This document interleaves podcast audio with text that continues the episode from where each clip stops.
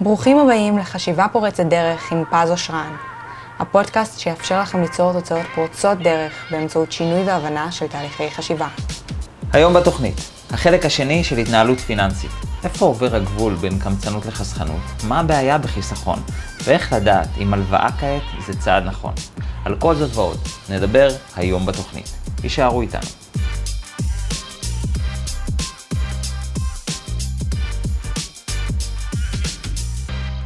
היי hey, חברים, מה שלומכם? ברוכים הבאים לפודקאסט חשיבה פורצת דרך. למי שחדש, אז נעים מאוד, לי קוראים פז אושרן, אני master ומורה ל-NLP בארצות הברית, גם master בהיפנוזה, מחבר סדרת הספרים רבי המכר, איך להיות מגנט חברתי.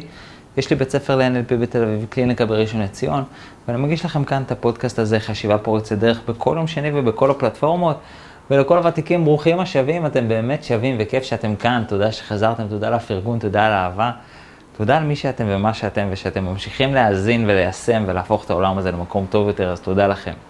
על מה אנחנו הולכים לדבר היום? למעשה, אם לא שמעתם את הפרק הקודם, אני ממליץ לכם בחום לחזור אליו, כי הוא אה, פרק מצוין, ובאמת קיבלתי עליו הרבה מאוד פידבקים טובים, אה, ולדעתי הוא חשוב. דיברנו על התנהלות פיננסית, זאת אומרת, זה היה, אפשר להגיד אפילו המבוא. אה, דיברנו על, על כמה דברים בנוגע להתנהלות פיננסית. disclaimer קצר שאמרתי בפעם שעברה, אבל אני אגיד אותו גם עכשיו. אה, אחד, כמו שאמרתי, אני לא יועץ פיננסי, אני לא אגיד לאנשים מה לעשות, גם אני אומר, קחו את זה בערבון מוגבל, כל אחד אה, יחליט לעצמו מה הוא עושה עם הכסף שלו ואיך הוא מתנהל עם הכסף שלו, לא לוקח אחריות על הדברים האלה. אה, אני לא יועץ ולא, זה, זה לא התפקיד שלי, לא, לא יועץ משכנתאות ולא יועץ השקעות ולא אחראי על כל אחד שיעשה את המחקר שלו בנוגע לאיך הוא מתנהל עם הכסף שלו.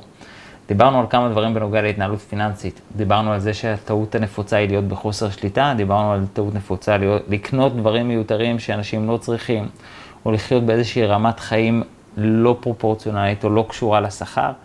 אה, ודיברנו על זה, על הציפייה הזאת להתפרנס רק מעבודה. אלה הדברים שדיברנו עליהם בפעם האחרונה. על מה אנחנו הולכים לדבר היום למעשה, היום אנחנו נדבר על אה, כמה דברים חשובים נוספים, אנחנו טיפה יותר נעמיק בנוגע למושגים. עוד disclaimer קצר שאמרתי בפעם האחרונה, שאני אדבר על כל מיני מושגים מקצועיים, שכנראה מי ששמע אותם בעבר, אה, יש מצב שחלק מכם פחדו מהם, זה היה מבהיל לשמוע מושגים כמו אינפלציה, ריבית, מדד וכן הלאה. ומי שמכיר אותי יודע שאני מאוד מאוד משתדל אה, לקחת את כל המושגים המפחידים האלה ולהוריד אותם לקרקע, ובאמת להנגיש אותם בצורה הכי פשוטה להבנה, ככה שילד יכול להבין אותם. אז אה, גם אתם רגילים להיבהל מה, מאותם מושגים, שחררו את ההרגל הזה, שחררו את הציפייה של מה שהיה עד עכשיו, כי מה שהיה עד עכשיו לא מחייב למה שיהיה מעכשיו. ויש מצב שהפעם זה יהיה ברור והפעם זה יהיה מובן, ומתי זה עשוי להיות לא ברור, אם אתם תביאו את אותו הרגל אה, להיבהל מאותם מושגים אה, ש, שאולי חלק מהאנשים מפחידים אותם. לכן אני אדבר על מושגים מקצועיים, כמובן לצד כל מושג אני אסביר את זה בצורה מאוד מאוד פשוטה ויומיומית, ככה שכל אחד יוכל להבין, ליישם, אה, לקחת את הדברים לחיים שלו. אה, אנחנו נדבר על עוד כמה שגיאות בנוגע אה, למיתוסים והרגלים מזיקים בנוגע להתנהלות כלכלית, בנוסף למה שדיברנו בפעם שעברה. אולי, אולי, אולי אנחנו נעשה עוד איזשהו פרק נוסף, גם מאוד מעניין בנוגע להתנהלות פיננסית. יכול להיות שאנחנו נראה את ההספק שלנו ואיך אנחנו עומדים בזמנים. בואו נתחיל אה, לרוץ כדי להספיק כמה שיותר. עוד אה, טעות נפוצה, אה, שהרבה אנשים יהיו בשוק לשמוע שזה טעות, אבל זו בהחלט טעות. אנשים חוסכים לטווח רחוק. זו טעות סופר חמורה בנוגע להתנהלות פיננסית, אני הולך להסביר את זה. תהיו איתי, אני יודע שזה קשה להסביר קצת כלכלה ופיננסים ומספרים דרך פודקאסט, אבל אני אשתדל באמת להסביר את זה בצורה מאוד מאוד פשוטה, רק תשתדלו להיות איתי בדקה הקרובה. למה לחסוך לטווח רחוק זו טעות? מסיבה מאוד פשוטה, ערך הכסף יורד. זאת אומרת, אם אתם חוסכים נגיד 500 אלף שקל למשך 10 שנים, מה שיכולתם לקנות לפני 10 שנים ב-500 אלף שקל, זה לא מה שאתם יכולים לקנות היום ב-500 אלף שקל. זאת אומרת, כוח הקנייה שלכם, מה אתם יכולים לקנות, נשחק ככל שהזמן עובר. אם פעם היה לכם 100 שקל, אני לא יודע אם אתם זוכרים, אבל לפני 10 שנים, 15 שנה, 100 שקל זה הרגיש הרבה, הרבה כסף. יכולנו לקנות הרבה מאוד דברים. היום כאילו 100 שקל אתה קונה כמה דברים, זה, זה לא מספיק. אה, כי בעצם מה שקורה במשך הזמן זה עליית מחירים, זה בשפה מקצועית זה נקרא אינפלציה. זה אומר שהמחירים עולים. זאת אומרת, גם אם יש לי 100 שקל, על אף שהמספר הוא אותו מספר, 100 שקל נשאר אותו מספר 100 שקל לפני 10 שנים ועוד 10 שנים, אבל הכוח קנייה שלו, מה אני יכול לקנות באותו, באותם 100 שקל, יורדים. אם פעם היה לי למשל, אני זוכר, לא יודע מה, לפני 20 שנה, 20 ומשהו שנה, דירה הייתה עולה 100 אלף דולר, 200 אלף דולר. כן, דירה ממוצעת, רגילה, כן, לא יוקרה ולא פשוטה לחלוטין, לא שכונת עוני. אה, משהו ממוצע כזה, כן, היום דירה עולה 2 אה, מיליון, 3 מיליון, כן, כמה מיליונים, אה, מיליון וחצי, תלוי איפה, איפה קונים. אבל בעצם, אם היה לי, נגיד, סתם דוגמה, 800 אלף שקל לפני 20 שנה, ושמתי אותם בחיסכון, אז למעשה היום יש לי פחות כסף, למרות שהמספר הוא אותו מספר, אבל היום יש לי פחות כסף. מה זה אומר יש לי פחות כסף? כוח הקנייה שלי, מה אני יכול לקנות, מה אני יכול לעשות עם 800 אלף שקל, קטן. ולכן אנשים שחוסכים הרבה כסף לטווח רחוק, זו טעות חמורה. כי בעצם כוח הקנייה שלכם, מה אתם יכולים לעשות עם הכסף, קטן ככל שהזמן עובר. זה נקרא אינפלציה בשפה מקצועית. ואם אתם סקרנים לדעת כמה נשחק אה, כוח הקנייה שלכם, אז אה, שוב, רק מי שזה מעניין אותו, אז אני אדחוף עוד מושג מקצועי אחד, זה נקרא CPI, Customers Price Index, או בעברית מדד המחירים לצרכן, ואפשר לשמוע את זה בערך בכל חדשות או אתר כלכלי. מדד המחירים לצרכן עלה ב-2% או ב-2 עשיריות האחוז, וזה אומר שבעצם סל המוצר, המוצרים הכללי שקבעו עלה ב-2 עשיריות האחוז. החודש, היום, השבוע, תלוי באיך איך, איך מציגים את זה באותו אתר כלכלי. אבל זה אומר שעל אף שיש לכם 100 שקל, אתם יכולים לקנות 0.2% פחות. וככה זה עובר חודש ועוד חודש ויום ועוד יום ושנה ועוד שנה, ובעצם על אף שהמספר הוא אותו מספר, הערך שלו יורד. ולכן לא חוסכים, בטח שלא סכומים גדולים, לטווח רחוק. נדבר, אני מקווה שבפרק הזה, אבל נדבר או בפרק הזה או בפרק הבא, מה כן עושים, אבל אה, לחסוך סכום גדול לטווח רחוק זו טעות. חשוב להבין שזה לא אומר שאסור שיהיה חסכונות. כדאי שיהיו חסכונות למקרה חירום. לא יודע מה, אדם אה, חס וחלילה שלא נדע עובר תאונה, צריך, לא יודע מה אולי, שלא נדע ניתוח, יש כל מיני מקרים כאלה שצריך כסף נזיל, פתאום, הנה יש קורונה, צריך, אין עבודה, צריך כסף כדי לחיות בזמן הזה. זה לא אומר שאין, שאין חסכונות, כן? זה לא אומר שאסור שיהיה לנו איזשהו אה, אה, חשבון בנק חירום או חיסכון חירום. זה לא אומר. כן, כדאי שיהיה לכם כסף בצד לשעת חירום. אין ספק על זה. אבל יש אנשים שחוסכים 700 אלף שקל שיהיה בבנק למשך כמה שנים. טעות. למה? הרי לא סביר שתגיע למצב של שעת חירום שבה תצטרך 700 אלף שקל, פחות סביר. מקרים ממש קיצוניים, בודדים, אולי אפשר לספור אותם על יד אחת. ולכן לחסוך 700 אלף שקל לטווח רחוק, זה בהחלט טעות, כי ערך הכסף יורד. חשוב שנבין ערך הכסף. המספר, גם מאותו מספר, 700 אלף, נשאר 700 אלף לפני 10 שנים, עוד 10 שנים, המספר יהיה אותו מספר, אבל הערך שלו יורד. למה זה קורה? אני מתלבט אם להכניס אתכם ככה קצת אה, להיסטוריה וכאלה. אני אכניס אתכם לזה בקטנה. ממש בקטנה. אמ, בין היתר כי למשל מדפיסים כסף, ואז ה... עכשיו למשל בזמן משבר, ככל הנראה, אמ, כל הממשלות מדפיסות כסף, אפשר להיכנס לראות את, ה... את הגרפים, כמה ארצות הברית מדפיסה, טריליונים של דולרים, אי אפשר בכלל לתפוס את הכמות הזאת של, של כמה מדפיסים. אבל יש הדפסות של כסף, וחשוב שנבין שכשמדפיסים כסף, לא יוצרים עוד כסף יש מאין, הם בעצם מחלקים את העוגה אה, אחרת. זאת אומרת, כביכול גונבים ערך ממי שחסך ומחלקים את זה אחרת. לא, לא ניכנס לזה, זה סתם ככה, מי שהיה סקרן, איך יכול להיות שערך של כסף יורד, יש כל מיני הסברים לדברים האלה, אבל בין היתר זו אחת הסיבות, ו- ולכן לא לחסוך סכומים גדולים לטווח רחוק. אז חשוב שנכיר את הדבר הזה. אה, כי הרבה פעמים אנשים חושבים, טוב, אם יש לי 700 אלף שקל עכשיו, יהיה לי 700 אלף עוד עשר שנים, אז זה ישמש אותי, לא, זה ישמש אותך פחות. היום 100 אלף שקל זה אולי לא מעט כסף, אבל גם זה לא הרבה כמו שזה היה לפני עשר שנים. לפני עשר שנים 100 אלף שקל, זה היה, וואי, כמה יכולת לעשות עם זה. הרבה יותר ממה שאתה יכול לעשות עם זה היום. אה, כן, מה לעשות, מחירים, מחירים עולים, אני לא יודע אם אתם זוכרים כמה עלה פעם אה, אה, במבה, כמה עלה פעם גלידה, פעם כמה, כמה דברים עלו. דירה, שכירות, כן, זה דברים שהם עולים. עולים, לא רק עולים כסף, אלא עולים ממש במחיר, כל פעם הערך עולה, ואז יוצא שאותם תשלומים דורשים יותר כסף, ולכן המספר יש לו ערך נמוך יותר. המספר שיש לכם בבנק, הערך שלו נמוך יותר. בואו נכיר ככה כמה מושגים אה, שאנשים נבהלים מהם ונכיר אותם בשפה פשוטה יותר. למשל, מה זה בעצם התחייבות? אני חשוב שנכיר, מה, מה זה בעצם התחייבות? אדם מוסיף לעצמו התחייבויות לחיים. התחייבות זה מה שמוציא מכם כסף באופן קבוע. לצורך העניין, אם אני קונה עכשיו רכב, זה התחייבות. יש לזה טסט כל שנה, יש לזה אולי תיקונים, יש לזה דלק, יש לזה ביטוחים. זאת אומרת, זה התחייבות מסוימת, כי זה לוקח לי כסף כל פרק זמן, כל שבוע או כל חודש או כל שנה, תלוי, אבל זה בעצם איזושהי התחייבות, זה משהו שמוציא ממני כסף באופן קבוע. לא, לא אומר שכל התחייבות היא גרועה. גם למשל להביא ילד לעולם זה התחייבות, כן? זה משהו שידרוש ממני להוציא כסף על בסיס אה, קבוע. לא אומר שהתחייבות זה דבר רע, זה רק אומר שצריך לעשות את זה מחושב, ואנחנו נדבר על הנושאים המחושבים האלה. אבל שנכיר שהרבה פעמים אנשים לוקחים לעצמם התחייבויות. כן, רכב זה התחייבות, ילד זה התחייבות, ולמעשה ככל שיש לאדם יותר התחייבויות, ככה הוא כבר, אפשר להגיד כביכול מתחיל במינוס.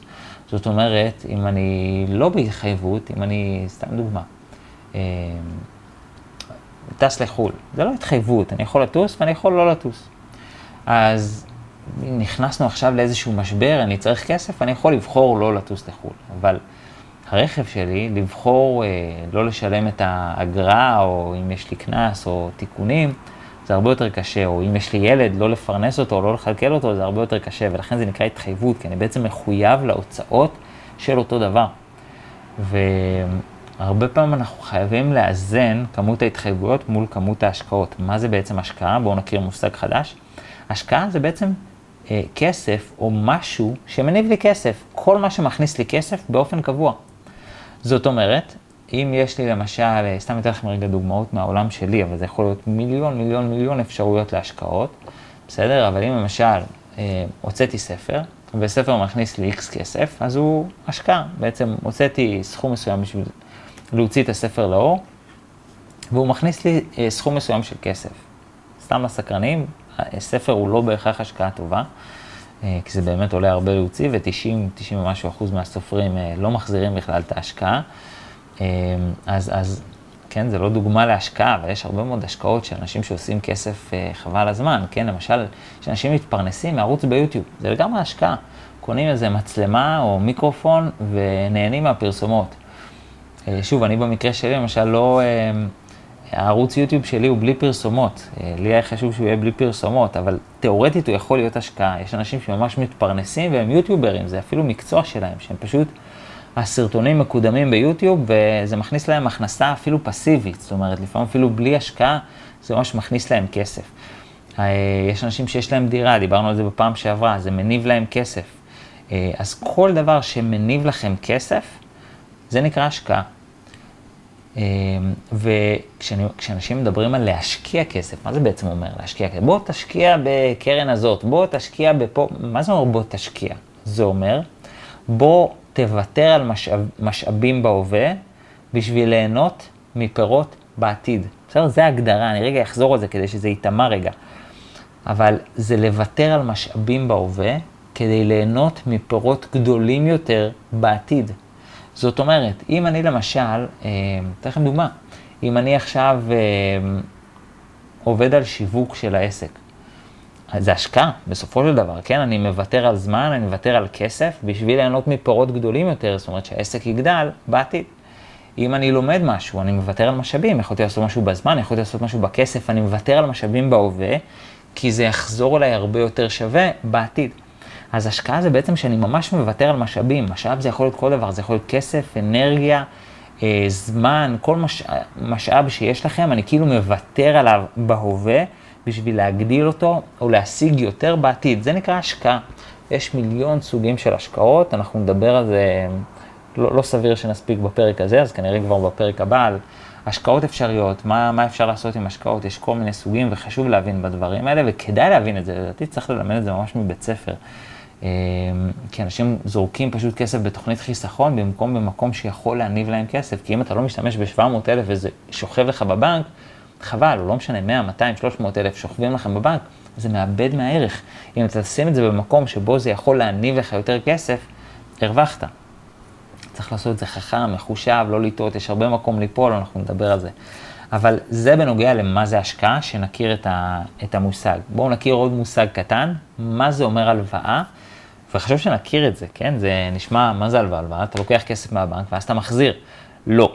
הלוואה, אם אנחנו נרצה לדייק את המושג מה זה אומר הלוואה, ושוב, בשפה פשוטה שכל ילד יוכל להבין, זה האידיאל, לקחת את כל המושגים הכלכליים האלה, שלדעתי באמת כל ילד צריך להבין, אבל להבין אותם באמת בשפה שכל ילד יכול להבין, ולהסביר את זה לתינוק בן ארבע, או, או ילד בן ארבע, או לא תינוק.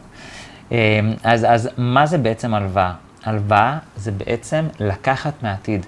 אני בעצם אומר, כשאני לוקח הלוואה, אני בעצם אומר לבנק או ללווה או לא משנה למי, תשמע, אני עכשיו צריך משאבים מסוימים, כסף לדוגמה, ואני אחזיר אותם מתוך העתיד שלי. זאת אומרת, כשאני לוקח הלוואה, אני אומר, העתיד שלי יהיה טוב יותר מאשר המצב הנוכחי, ולכן אני עכשיו צריך את זה מהעתיד, אני אקח את זה מהעתיד שלי. ולמה זה חשוב להבין? כי למשל, אם אני לוקח הלוואה כדי לקנות אוטו, וכן, האוטו לא משמש אותי כדי להגדיל הכנסה, אז יוצא מצב שאני לוקח כסף מהעתיד, והעתיד לא משתפר. העתיד לא יהפוך להיות טוב יותר. המצב הכלכלי שלי בעתיד לא יהיה טוב יותר. ואז הגעתי למצב שאני צריך עוד הלוואה. ככה אגב אנשים מכסים הלוואה עם הלוואה, לוקחים עוד הלוואה כדי לכסות הלוואה, לוקחים עוד הלוואה כדי לכסות הלוואה. אנשים עושים את זה הרבה מאוד פעמים וזה טעות, טעות, טעות גדולה, וככה אנשים חיים מהלוואה להלוואה. אם אני זוכר נכון את הסטטיסטיקה, סביבות 80% מהאנשים חיים במינוס על בסיס קבוע, מינוס והלוואות על בסיס קבוע. אה, ו- ואיך מגיעים למצב הזה? כי בעצם הם חושבים על הלוואה, אל הלוואה ממקום לא נכון. הם חושבים על הלוואה כי אני אקח מהעתיד ויהיה בסדר. לא. אם אתה לא מתכנן איך יהיה בסדר, לא יהיה בסדר. אם אתה לא עובד על זה שהעתיד באמת יהיה יותר טוב מההווה, הוא לא יהיה יותר טוב מההווה. כי אם אתה ממשיך עם אותן פעולות, כנראה תגיע לאותן תוצאות. אין שום סיכוי או אין שום סיבה שהעתיד יניב לך יותר כסף.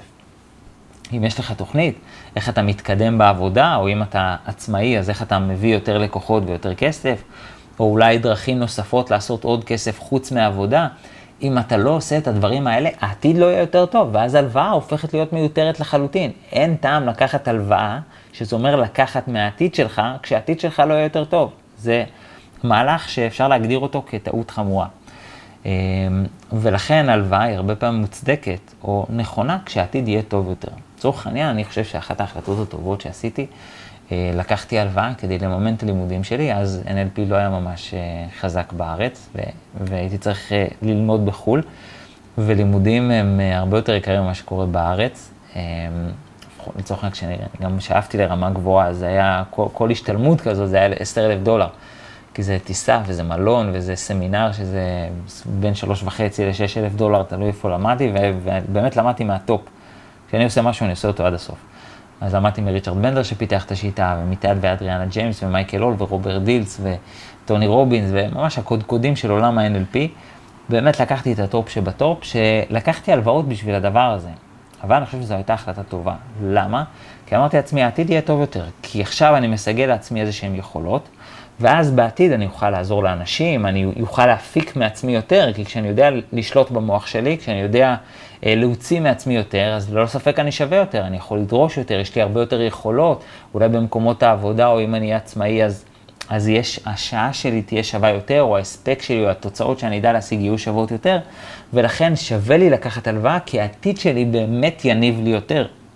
אבל אם הייתי לוקח הלוואה, למשל, לרכב, למה שה, שהעתיד שלי יהיה שווה יותר, או לחופשה בחו"ל?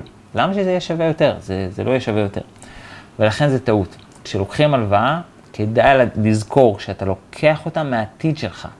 ואידיאלית לקחת הלוואה כדי שהעתיד שלך יהיה טוב יותר. אני לא מדבר כמובן על הלוואות לשעת חירום, כמו למשל שקורה עכשיו בתקופת הקורונה, אנשים הם, הם, הם נמצאים בלי עבודה וכאלה, בסדר לקחת הלוואה, אין בעיה, אבל אני אהיה חייב לשבת ולבנות תוכנית, אם לקחתי הלוואה כזאת, לשבת ולבנות תוכנית, איך אני מחזיר את ההלוואה, ואיך אני דואג שהעתיד שלי יהיה טוב יותר, או איך אני יוצא מהברוך. אני חייב לבנות תוכנית לדבר הזה. לא לוקחים הלוואה ומצפים שיהיה בסדר. פשוט לא עובד, וזה נשמע מאוד טריוויאלי, אבל רוב האנשים, רוב המוחלט של האנשים, פשוט חושבים ככה. ולכן אנחנו חייבים לזכור לעשות את הדברים האלה. אה, זה, זה מצחיק, הסעיף הזה מכיל כמה סעיפים, אבל לא לחסוך הרבה כסף לטווח רחוק, לזכור את האינפלציה, הערך של הכסף שלכם פשוט יורד, אה, לזכור לאזן כמה התחייבויות אתם לוקחים מול כמה השקעות. ספר כלכלי מצוין שאני ממליץ לכולם, אה, נקרא בעשיר הבא אני, אני חושב שהוא מסביר את זה בצורה מאוד מאוד טובה, והוא ספר מאוד מצד אחד בסיסי, אבל מצד, מצד שני מאוד פותח עיניים. אני אתמצת לכם כמה דברים אה, מאוד חשובים, אה, שהוא אומר שכדאי מאוד, זאת אומרת, חלק מגישת שפע או גישת עושר, של להיות עשיר, זה שסך ההשקעות שלכם או ההכנסות המניבות שלכם, מה שמניב לכם הכנסה באופן קבוע, יהיה יותר מסך ההתחייבויות שלכם. בעצם הגעתם למצב הזה, אתם עשירים, זוכרים מה, מה הגדרנו עשירים? עשירים זה כמה זמן אתה יכול לחיות בלי לעבוד. ואז בעצם יש לי מספיק הכנסות מניבות או השקעות שהם יותר מההתחייבויות שלי, אני כבר אפשר, אפשר להגיד עשיר. אז, אז בעצם להתחיל לחשוב על הדברים האלה, להתחיל לבנות את זה, אנחנו כבר בפרק הבא אה, נבנה איך אנחנו עושים את הדבר הזה. אה, איך אנחנו בונים התחייבויות, איך אנחנו אה, בונים השקעות נכונות, יותר חשוב להבין את ההתחייבויות. איך אנחנו בונים השקעות נכונות, איפה לשים את הכסף, איפה לא לשים את הכסף, טעויות נפוצות, דברים כאלה, אנחנו נדבר על זה בפרק הבא. משהו שכדאי לזכור, כדאי תמיד לראות לטווח רחוק, כי הרבה אנשים אומרים, וואלה, אני עכשיו טוב לי, אני רואה את זה בעיקר חיילים משוחררים, אומרים, וואלה, אני עכשיו אה, מרוויח 6,000 אה, שקל, 7,000 שקל, וטוב לי. שאגב, אני נוטה להסכים עם זה, לפעמים זה באמת טוב, אלא שאם אתה שואף להביא ילדים, אז לא בטוח ש-6-7,000 שקל יהיה, יהיה טוב לך, יכול להיות שכן, יכול להיות שלא, לא יודע. אבל, אבל צריך לה, להסתכל לטווח רחוק, אולי הצרכים שלי השתנו. זאת אומרת, מה שמספיק לי היום, האם הוא יספיק לי בעתיד. זה יכול לעבוד אגב לשתי המגמות. לפעמים פתאום אדם קולט, בואנה, חייתי בבזבוז יתר. אני לא צריך כל כך הרבה, כמה שטויות קניתי, אני צריך הרבה פחות מזה, ולפעמים הפוך, פתאום הצרכים משתנים, אדם צריך יותר דברים. וואי, אני כבר, יש לי ילד לפרנס, ויש לי ככה, ויש לי, יש לי יותר אה, דברים, אה, זה, אז הצרכים משתנים עם הזמן, וכדאי להסתכל לטווח הרחוק, מה עשוי לקרות בעתיד. יש אנשים שהעתיד שלהם פתאום מגלים שהם צריכים הרבה פחות, או צריכים הרבה יותר, כדאי להסתכל לטווח הרחוק, לאן המגמה, או מה עשוי להיות, איך אתם רואים את הדברים כמו שהם, וזה שאתם רואים אותם ככה, ברור שזה לא יישאר בוודאות ככה. אבל לפחות להתחיל לפתח את האוריינטציה, ואז לדייק את, ה, את הראייה העתידית שלכם. עוד אה, דבר אחרון להיום, טעות אה, או פרדוקס, משהו אחרון ש, ש, שאנשים עושים בנוגע להתנהלות פיננסית, זה מה שאני קורא לזה התנהלות לא חכמה. וכדי להבין מה זה אומר התנהלות לא חכמה, אנחנו צריכים להבין איפה עובר הגבול בין קמצנות לחסכנות. כי קמצנות, אף אחד לא רוצה להיות קמצן, אה, וחסכנות זה בסדר, אף אחד לא רוצה להיות פזרן. אדם רוצה כן לחסוך במקומות שבהם הוא עשוי להיות פזרן או להוציא יותר מדי כסף. ונשאלת השאלה באמת, איפה עובר הגבול? כי באיזשהו מקום אנחנו נמצא את, ה... את שביל הזהב אז אנחנו, אנחנו על דרך המלך. אם אנחנו נמצא איפה עובר הגבול בין קמצנות וחסכנות, אז, אז אנחנו, אנחנו בדרך הנכונה. והדרך לענות לשאלה הזאת, היא לענות לשאלה אחרת, שהיא תעזור לכם לענות איפה עובר הגבול בין קמצנות לחסכנות. והשאלה שכל אחד צריך לשאול את עצמו, וזה יעזור לכם לעשות הרבה מאוד סדר, זה כמה שווה שעה שלכם.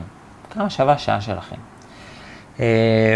וכל אחד יכול להגדיר את זה אחרת. יש כאלה אומרים ששעה שלי שווה 20 שקל. זאת אומרת, אפילו פחות ממינימום. יש כאלה מגדירים שעה שלי שווה 30 שקל, שעה שלי שווה 500 שקל, שעה שלי, שעה שלי שווה 1,000 שקל. זה לא משנה. אבל כמה שעה שלכם שווה, ואז זה עוזר לכם לדעת איפה עובר הגבול. אתן לכם דוגמה. אה, פעם מקרה שהלכתי עם אה, כמה אנשים במשפחה, והיה, אה, ויצאנו למסעדה במרינה בהרצליה, ובקניון של המרינה בהרצליה אפשר לשלם חניה 30 שקל, ויש שתי דקות הליכה, ממש 120 שניות, בלילה חניה באפור. ממש שתי דקות הליכה. ואני חניתי במרחק של שתי דקות הליכה, ומישהי אחרת במשפחה חנתה במרינה עצמה ושילמה 30 שקל חניה. ואז היא אומרת לי, מה, אתה רציני, פז, חנית בזה, הלכת, אה, זה במקום לחנות בחניון של, ה, אה, של המקום עצמו? אז אמרתי, כן. כשש...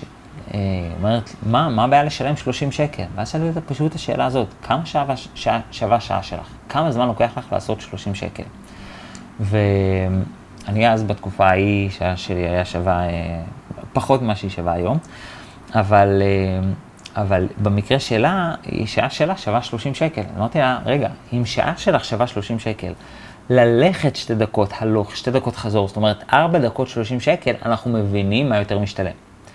אם היה תאורטית, מקרה הפוך, אדם צריך ללכת שעה וחצי הלוך, שעה וחצי חזור, בשביל לחסוך את ה-30 שקל, זה כבר קמצנות, זה כבר מוגזם לחלוטין. ולכן השאלה היא, איפה עובר הגבול, זה בנוגע לכמה שעה, שווה שעה שלכם. ולפעמים אנשים משווים מחירים, רגע, אני... כל החיפוש לפעמים לוקח לאנשים חצי שעה, שעה, וחסכת עשר שקל. מה עשית פה? ישבת שעה בשביל להשוות מחירים וחסכת על המוצר עשר שקל, מיותר לחלוטין. אם שעה שלך שווה 50 שקל, הפסדת 40 שקל על הדבר הזה, זה מיותר לחלוטין.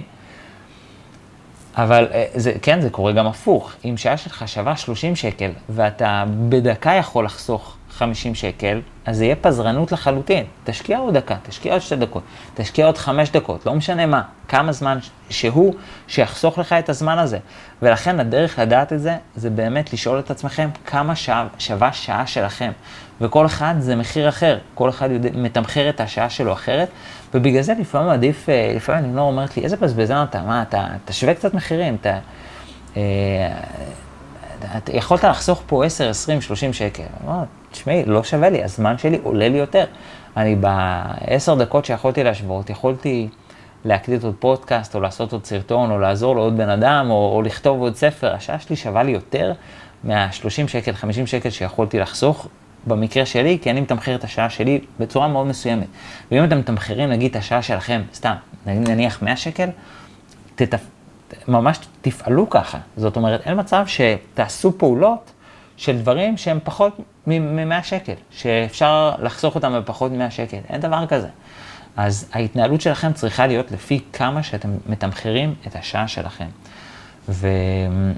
ו... ובגלל זה, אגב, גם ברמות חיים שונות, דברים מסוימים יכולים להיראות חסכנות ויכולים להיראות בזבוז. אני אגב, כשאני התחלתי, אני זוכר, אני, כשאני למדתי בחו"ל, וזה באמת היה הרבה כסף, שעה שלי שהייתה שווה אה, גרושים, ובגלל זה העדפתי ללכת ברגל, מאשר ללכת ברגל שעה ולחסוך חמש שקל על אוטובוס. כי שעה שלי הייתה שווה גרושים. זאת אומרת, אה, לא היה לי, ממש לא היה לי כסף, הייתי צריך לחסוך שקל לשקל כדי, אה, כדי אה, לחסוך ללימודים.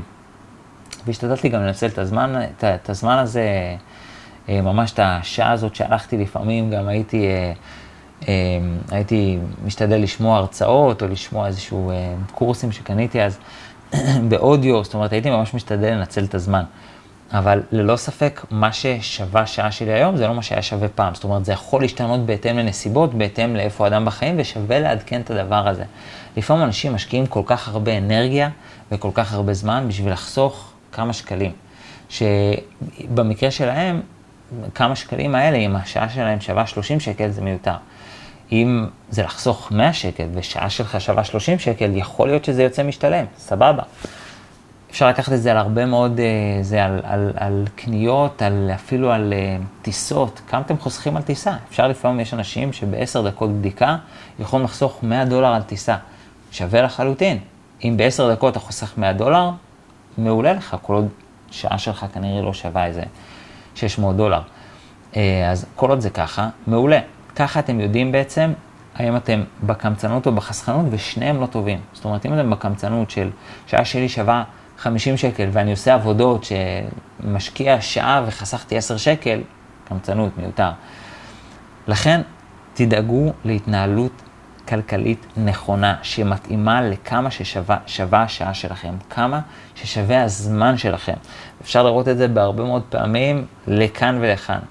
וזה התנהלות חכמה, להגדיר כמה שווה השעה שלכם, כמה שווה הזמן שלכם, ולהתנהל לפי זה, לפי כמה שהגדרתם ששווה, ששווה הזמן שלכם.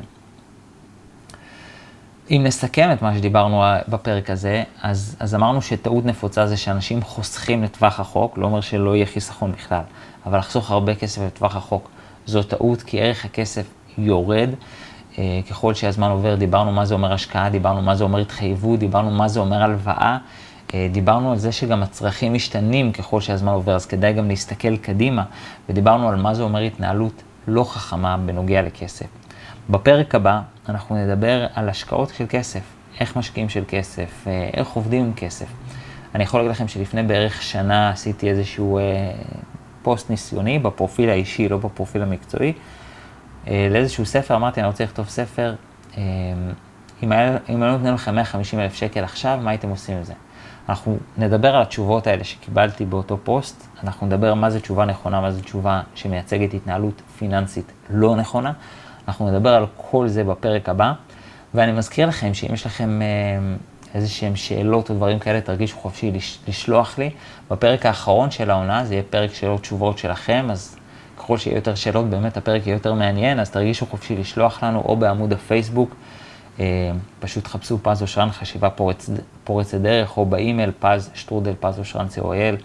אה, השאלות שלכם באמת עוזרות ורלוונטיות, ו, ואנחנו נצרף אותן לפרק האחרון. ומי מכם שרוצה להשקיע בעצמו, ואני באמת מאמין שההשקעה הכי טובה היא השקעה בעצמכם, ולקחת את החיים שלו לרמה הבאה, אני באמת מזמין אתכם לקורס הפסיכי והמטורף שיש לנו, שהוא לא דומה לשום דבר אחר שקיים בארץ. הוא קורס באמת מדהים, ויש ביקורות, אפשר לקרוא בגוגל, ואפשר לקרוא ביוטיוב, ויש וידאוים של אנשים שבאמת מודים בפיהם. זו ההחלטה הטובה ביותר שעשיתי בחיים שלי. ואני מודה שאני על, ה, על הידע הזה שאני חולק, וגם על רמת המיומנות שאני מציג, עבדתי הרבה מאוד זמן. באמת, יש לי קילומטראז' מטורף של ניסיון. אני בתחום מ-2004, זה הרבה מאוד זמן. אמ, וכמובן, השקעתי המון כסף, זאת אומרת, 10 אלף דולר על כל השתלמות, ועשיתי עשרות. באמת יכולתי, נראה לי, לקנות דירה בכל מה ש... בכל הכסף שהשקעתי בלקנות את הידע הזה ואת הניסיון הזה, ואני יכול להגיד שזו ההחלטה הכי טובה שעשיתי בחיים. אז היתרון שבמקרה שלכם זה באמת לא עשרות אלפי דולרים או מאות אלפי דולרים, אבל זה לא ספק שווה ככה. ומי מכם שרוצה להשקיע בעצמו באמת ברמה מאוד מאוד גבוהה, מוזמן לקורס NLP המטורף שלנו, שאפשר לעבור אותו גם בווידאו, ואז אנשים מעבר לים גם עוברים אותו, וגם כמובן בצורה פרונטלית. אה, הקורסים בתל אביב, אז תרגישו חופשי לפנות אלינו, כל הפרטים בעמוד הפייסבוק, תרגישו חופשי. תודה רבה לכם על ההקשבה, אנחנו נהיה כאן גם בשבוע הבא עם פרק חדש של חשיבה פורצת דרך אה, בכל הפלטפורמות. תודה רבה לכם, חבר'ה, אוהב אתכם, שיהיה לכם המשך שבוע מצוין. ביי בינתיים. תודה רבה שהאזנתם לפודקאסט חשיבה פורצת דרך עם פז אושרן. ניפגש גם בשבוע הבא, ביום שני, בכל הפלטפורמות. בינתיים, אתם מוזמנים לשתף ולמצוא אותנו גם ביוטיוב או בפייסבוק. פשוט חפשו פז אושרן ותמצאו אותנו.